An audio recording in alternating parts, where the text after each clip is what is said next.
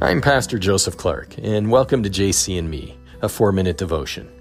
From day to day and week to week, one of our biggest challenges is to witness the earmarks of this fallen world in the form of the unfairness and injustice, suffering and evil that we see all around us. In fact, as believers, it is critically important that we dismiss personal expectations of fairness and justice in the world. Instead, take comfort in the peace that can be found in God's reassurance that none of it will be present in his heavenly kingdom, where those saved in Christ shall spend eternity.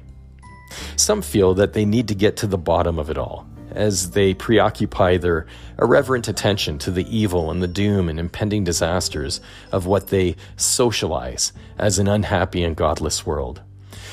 The reality is, that these things are not worthy of our time, as they have no bearing on our eternal soul. The enemy would love nothing more than to wear us down and discourage us with the evil and the suffering of his playground, this world.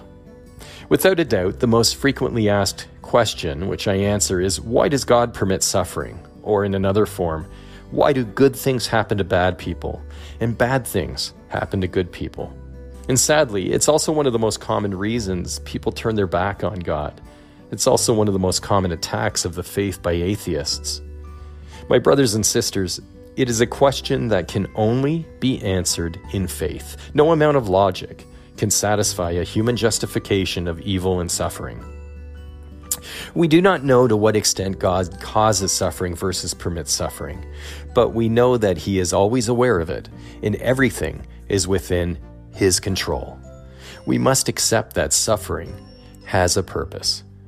In Matthew chapter 5 verse 45, it is written, he causes his sun to rise on the evil and the good, and sends rain on the righteous and the unrighteous.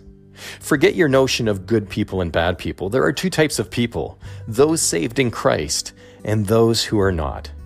In 2 Corinthians chapter 4 verse 17, it is written, for our light and momentary troubles are achieving for us an eternal glory that far outweighs them all. We glorify God in how we remain His disciples amidst suffering. We have faith in God who promises heavenly justice and promises eternal peace and joy. In the book of Job, God uses suffering as a test and as a demonstration.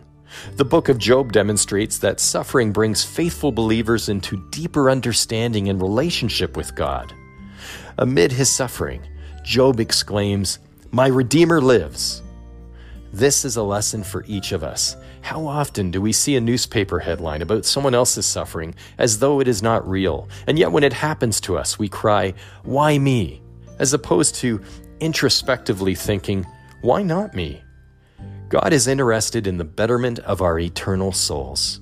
The big picture, the long game. After a brief life in a fallen world, God welcomes us into his eternal heavenly kingdom, which was beautifully described by Malachi Martin in his writings as, quote, all glorified creation will be gathered around the awesome throne of our God's divine majesty. No more tears, no more loneliness, no more solitary sadness, but just joy. Before we go on, I, I want to preface I get it. Suffering stinks. Believe me, I've had a ton of my own suffering. I've lived it. I've lived with life threatening depression, betrayal, divorce, sin, self loathing. I got in trouble in my youth with the law. I've had false accusations and slanderous remarks made against me to friends and family. I've withstood threats and persecution for my faith. And horribly. I had a child who was close to death in the hospital. I've had relatives who had cancer, a friend who died in a tragic accident. I'll tell you what, there are many who have suffered far worse than I. In 1 Peter chapter 5 verse 10, the Holy Spirit tells us in his word, "And the God of all grace, who called you to his eternal glory in Christ, after you have suffered a little while, will himself restore you and make you strong, firm, and steadfast." And in John chapter 16, verse 33, Jesus says, I've told you these things so that in me you may have peace. In this world you will have trouble. But take heart, I have overcome the world. And in Luke chapter 14, verse 27, he says, And whoever does not carry their cross and follow me cannot be my disciple. Suffering creates questions in our minds that only the Word of God can answer. Suffering draws us closer to God's counsel. For as many questions as it creates, it provides even more messages to us from God. When we experience human suffering and injustice, it can be very difficult to trust God and not act from act out from our fear and pride. We might even get angry with God at times, with our personal suffering, or with the disgusting state of the world around us.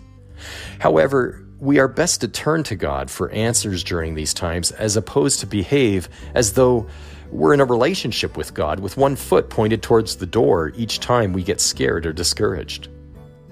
This world is a necessary part of our walk with God. We must remain steadfast in our devotion in God and His love for us, in our Lord Jesus' sacrifice, His miraculous signs, and His passion and resurrection. God is aware of all suffering and evil in the world. No form of evil has any power over God. This world is fallen and evil and is the enemy's domain. It is that way by design, and it serves a purpose. If you feel that the world hates you, feel validated. For Christ said in John chapter 17 verse 14, I have given them your word, and the world has hated them because they are not of the world, just as I'm not of the world. Those who have received Christ with all their hearts as Lord and Savior are on this world but not of this world. We are of His kingdom. Beloved brothers and sisters, why does God permit suffering and evil?